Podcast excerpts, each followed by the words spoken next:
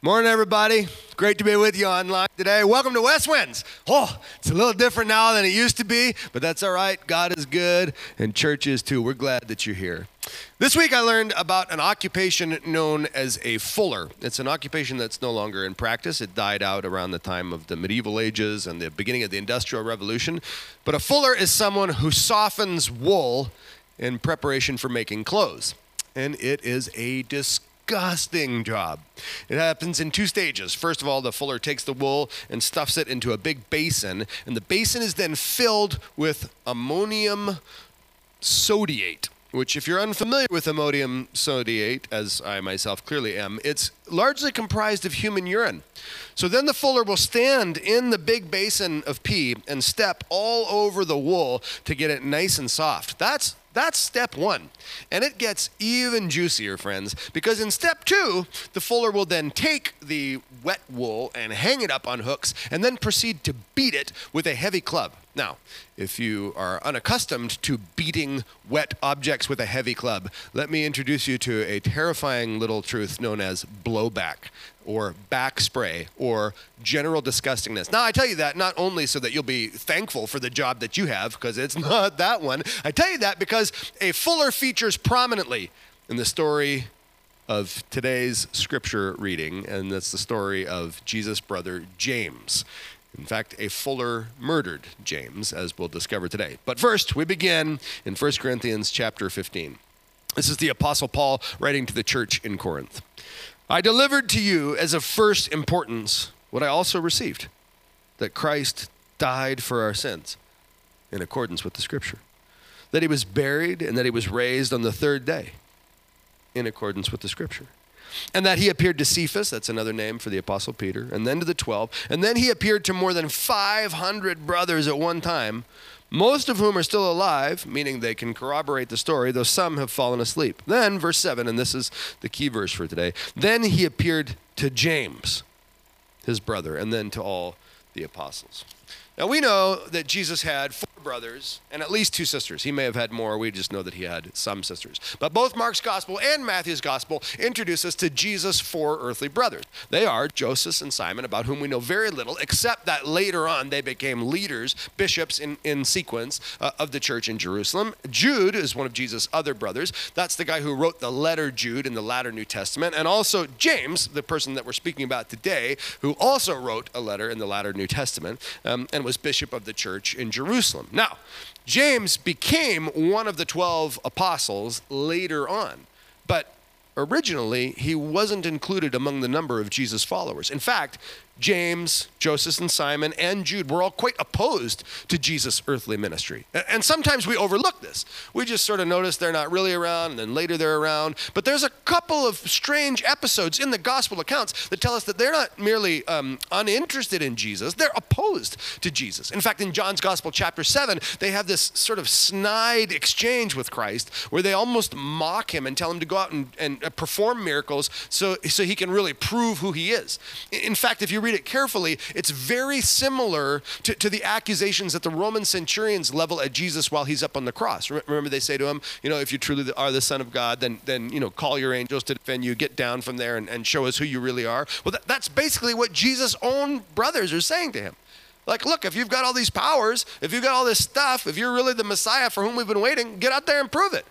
And Jesus says, it's not yet time for me to do that. Now, in another encounter in the Gospels, Jesus is surrounded by people. He's teaching. He's performing miracles. And, Jesus' whole family come up to him. His sisters now, his four brothers, even Mary. And they say, essentially, hey, knock it off and, and come home with us. You're, you're embarrassing us. You're, you're causing a scene. And this is why Jesus responds by saying, I tell you the truth, a prophet is without honor in his own hometown. Jesus was heartbroken by the lack of support from his own biological family.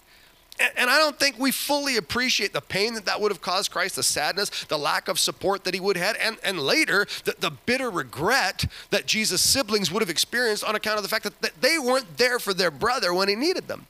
Even on the cross, Jesus looks down at, the, at the, the sea of people gathered to watch him be publicly humiliated, executed, and exposed, and he does not commit the well being of his mother Mary to any of his brothers. An, an absolutely unheard of occasion in the ancient world. Instead, he looks at his disciple, John, and says, Look after my mother, and mother, this now is your new son. There was a huge rift between Jesus and his siblings. And it's important to ask why? Why? Well, I mean, we can't be sure. We're, we're just speculating, but at the very least, we know that they were uncomfortable with who he claimed to be and what he claimed to be able to do. They certainly didn't consider him the Messiah. They, they certainly didn't consider him someone of special privilege. I mean, this was their, their brother. They played with him, they did chores with him, they, they, they walked around. He was too ordinary to be the Savior of the world. And here I think it's important to acknowledge that, that our failure to appreciate those around us actually hurts us. Like in, in, the case of James, his failure to appreciate Jesus as the Messiah, as the Son of God, totally devastated him later on. It's a, a regret that he never quite released.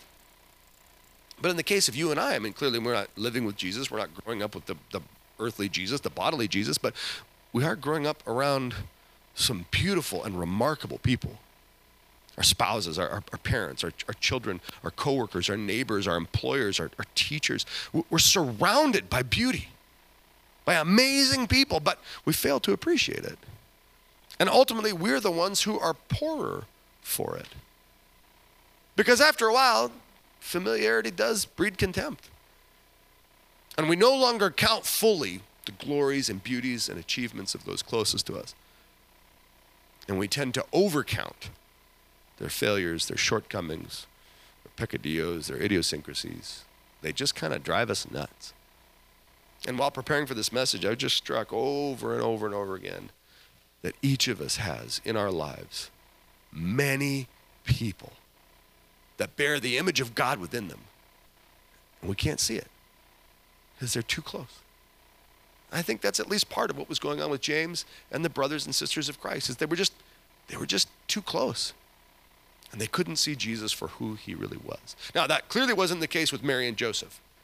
Mary and Joseph experienced all the wild and supernatural events of Jesus' birth. Remember, they had to run from, from the mad King Herod. They had to escape to Egypt. Angels appeared to them in dreams, in, in, in visions. Then, of course, they were visited by the Magi. I mean, there's a, this crazy number of occurrences surrounding the birth of Jesus, such that Mary and Joseph could not have helped but feel a special connection to their boy. I mean, he was going to always be their favorite. Even if he hadn't been divine, even if he hadn't been the Mashiach, the Savior of the world, the Son of God, even if he was just a kid they had to save at risk of their own lives, a kid that was visited by foreigners, I mean, he was special. And then as he grows up and grows in wisdom and stature, and he astounds everyone, including the doctors of the church, the, the doctors in the synagogue and the temple in Jerusalem when he's 12 years old, and he sort of sets everyone on their head. I mean, this is a, this is a prodigy. Even if he wasn't, God made flesh. He was a remarkable human being. And so Mary and Joseph would have had a favorite. Now, as parents, we know that we don't play favorites. Well, right? I say that because both my children are watching. So, no, I don't have a favorite. It's you. Right. No, Mary and Joseph, they would have they would have favored the boy, Jesus, and, and James and Joseph and Simon and, and, and Jude, they, they would have chafed at that. They would have been frustrated by it.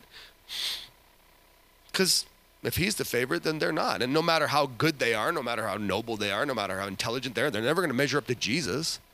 And so they're constantly going to be in this comparison game, which is never healthy. Comparison, as it's been said, is the thief of joy. And you can never win in any comparison. And I'll tell you the truth the truth probably you're not going to hear often enough, and probably you're not ready to accept that the reason you shouldn't compare yourself to everybody else is because some people are better than you. Well, plain and simple. Some people are better than you. I don't mean that they're more valuable than you. No, I think all human life is sacred. I think each human life, because we are made in God's image and likeness, we have an ontological value that cannot be robbed. But, but, but some people make a bigger contribution than others. I'll never forget one of my earliest mentors in the pastorate was introducing me to another pastor.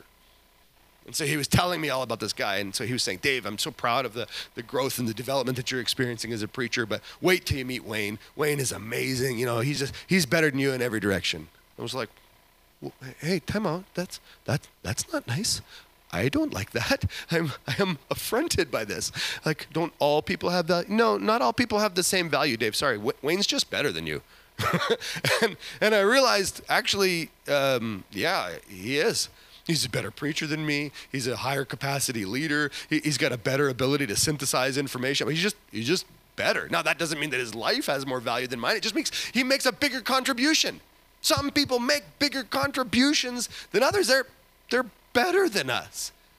And that's such an uncomfortable idea because we think, well, no, we shouldn't be ranking people. But the truth is, we rank people all the time. And appreciating the value of others is, is important. And not over appreciating our own contribution, I think that's important also.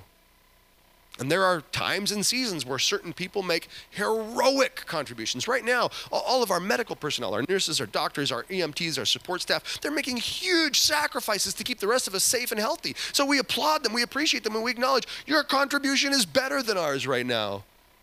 We live because of you. Thank God for you. But we can't compare ourselves to one another. We can't compare ourselves to them because you're always going to lose.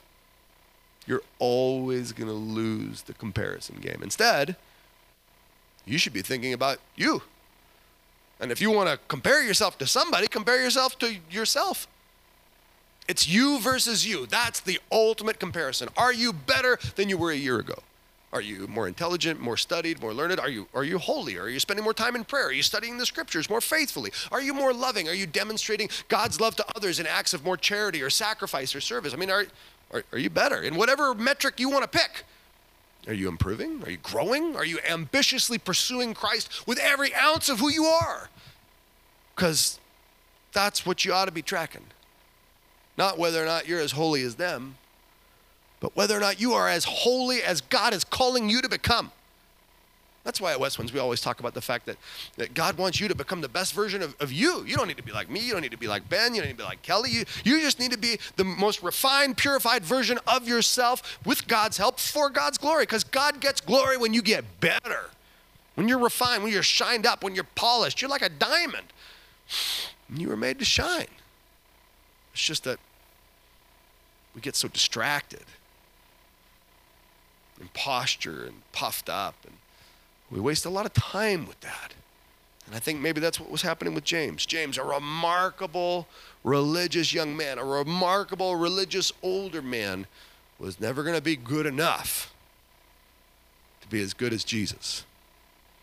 And that probably chafed again and again and again in that family dynamic. Now, Apparently, at Jesus' crucifixion, that was what we're told by church historians, that was really the moment that everything sort of came to a head for James, where he was ashamed, embarrassed, he regretted it. He wasn't certain yet about his brother's identity, but, but, but man, he hoped. And so then when Jesus was resurrected and James started hearing the rumors, he, maybe he began to believe then. We know that for sure that the, the real moment of transformation came here when, when Jesus met James face to face, when James could see, there's my actual brother. I know him. I've known him my whole life. It's not a, a, a double. It's not a doppelganger. It wasn't a hoax. He was dead. I saw him die. Now I see him live again. There's the proof of the resurrection. I don't mean just proof of the resurrection for James. Clearly it was that. I mean proof of the resurrection for you and me. James had no motivation to fake the resurrection. He wasn't a follower of Jesus until after Christ came back from the dead. And sometimes people say, well, you know, the resurrection, that's uh, uh, something that all these Christians were in on together. It's a, a big, elaborate plan to prop up the authority of the church. That's, that's such historical baloney. There was no church, and they had no authority. And here's James, Jesus' own brother, who went from not being a follower, now after the resurrection, becoming a follower. And not only him, but all of Jesus' siblings becoming dramatic followers of their brother and refusing to call themselves the brothers of Christ. Instead, they refer to themselves repeatedly as the servants of God and of Christ. That's in both the, the opening verse of both James and of Jude, that they're servants of God of Christ. They don't even pretend that they're worthy to be called Jesus' brothers anymore. And that radical reversal from, from people who rejected Christ to now people who will follow him, That speaks volumes. And not only that they begin to follow him, but they followed him even to death. They were all martyred. Nobody dies for a hoax. Certainly not your brother. My brothers wouldn't loan me $20. They're definitely not going to make up a new religion about me. So, James, he changes teams and becomes a follower of his brother, reminding you and I it's never too late, man. It's never too late to give your whole life to Jesus. It's never too late to look back on your past and realize, I've made a mistake. It's never too late to come to grips with the promise of God for your future in and through and with Jesus. And that's what happens with James. He, again, he becomes a prominent leader in the early church. At, some point, we think somewhere around 42 or 44 AD, uh, James, the brother of John, a, a, different James, you know, one of Jesus' inner circle, Peter, James, and John, that James, uh, dies. He's, he's executed for being a believer. And it's at that moment that we think that James the just, James the righteous, James the brother of Jesus, becomes one of the 12 apostles. And quickly people look to him for authority and leadership. I mean, he's got he's got wisdom. More, more significantly, he is he's devout in a way that puts everyone else to shame. He is serious about his faith in God. Now, he was a Jewish Christian and he continued to practice the religion of Judaism. He did all the feasts, he did the festivals, he did the prayers, he did I mean he was he was Jewish. And so Jewish Christians looked to him as a model for character and integrity.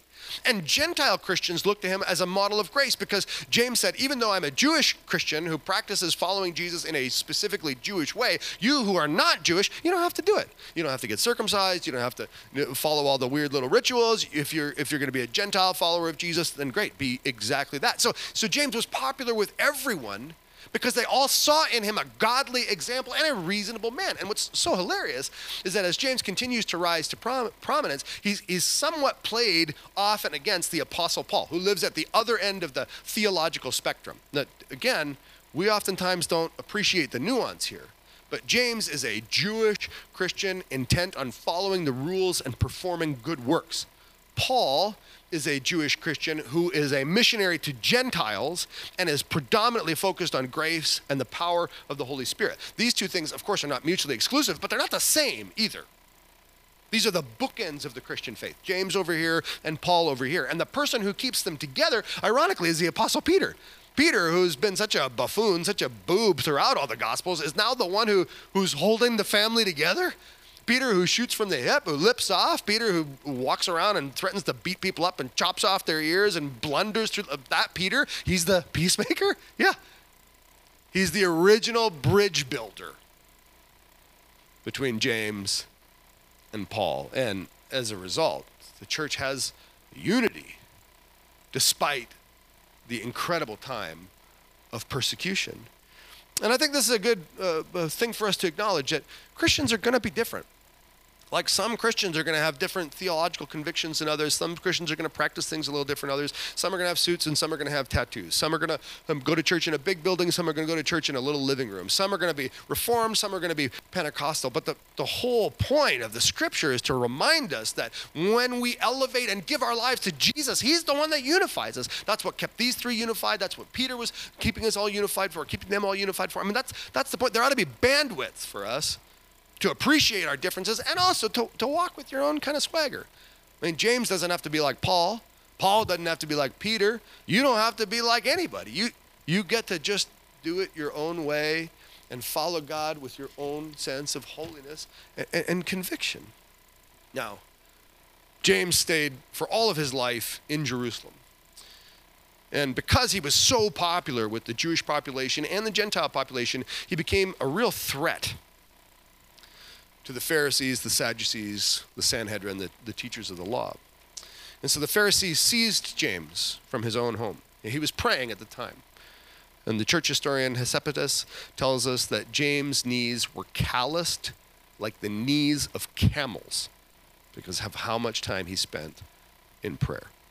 So the Pharisees come into his house, he's praying, they grab him, they take him up on top of the temple in Jerusalem.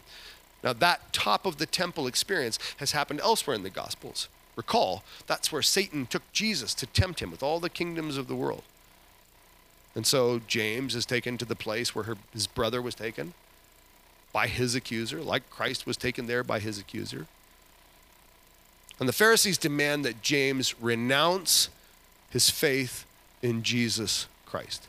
And James refuses. Here's what he says I confess him fully before the whole multitude and declare that Jesus Christ is the Son of God, our Savior, and our Lord. At this, the Pharisees, according to Eusebius, a fourth century church historian, throw him off of the temple and command the watching crowd to begin stoning James from the temple roof, throwing rocks down, intending to kill him.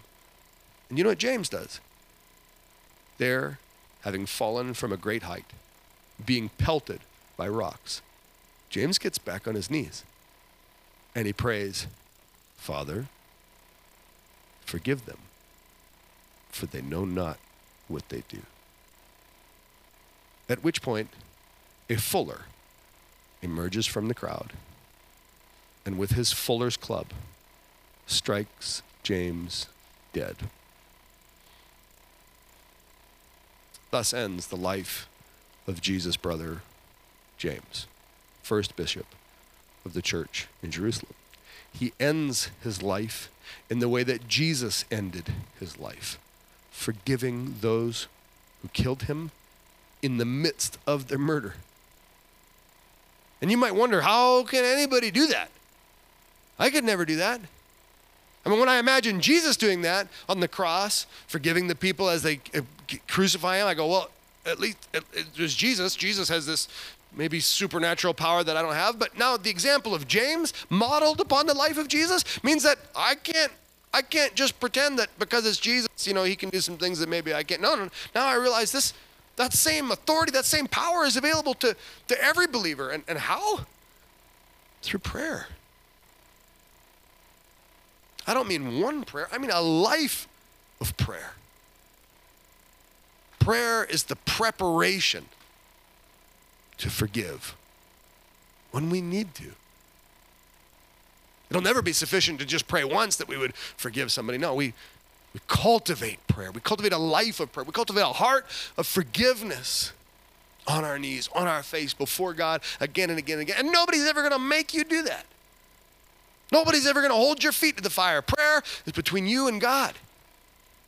And if your prayer life stinks, if it's bankrupt, if it's if it's incomplete, that ought to tell you something about you. So friends, my prayer for you is that the spirit of Jesus would draw up inside of you new resources of holiness, sanctification, purity, and ambition to please God. I pray that you would have full hearts and clear minds, that you would have fierce spirits and calloused knees. Grace and peace, everyone.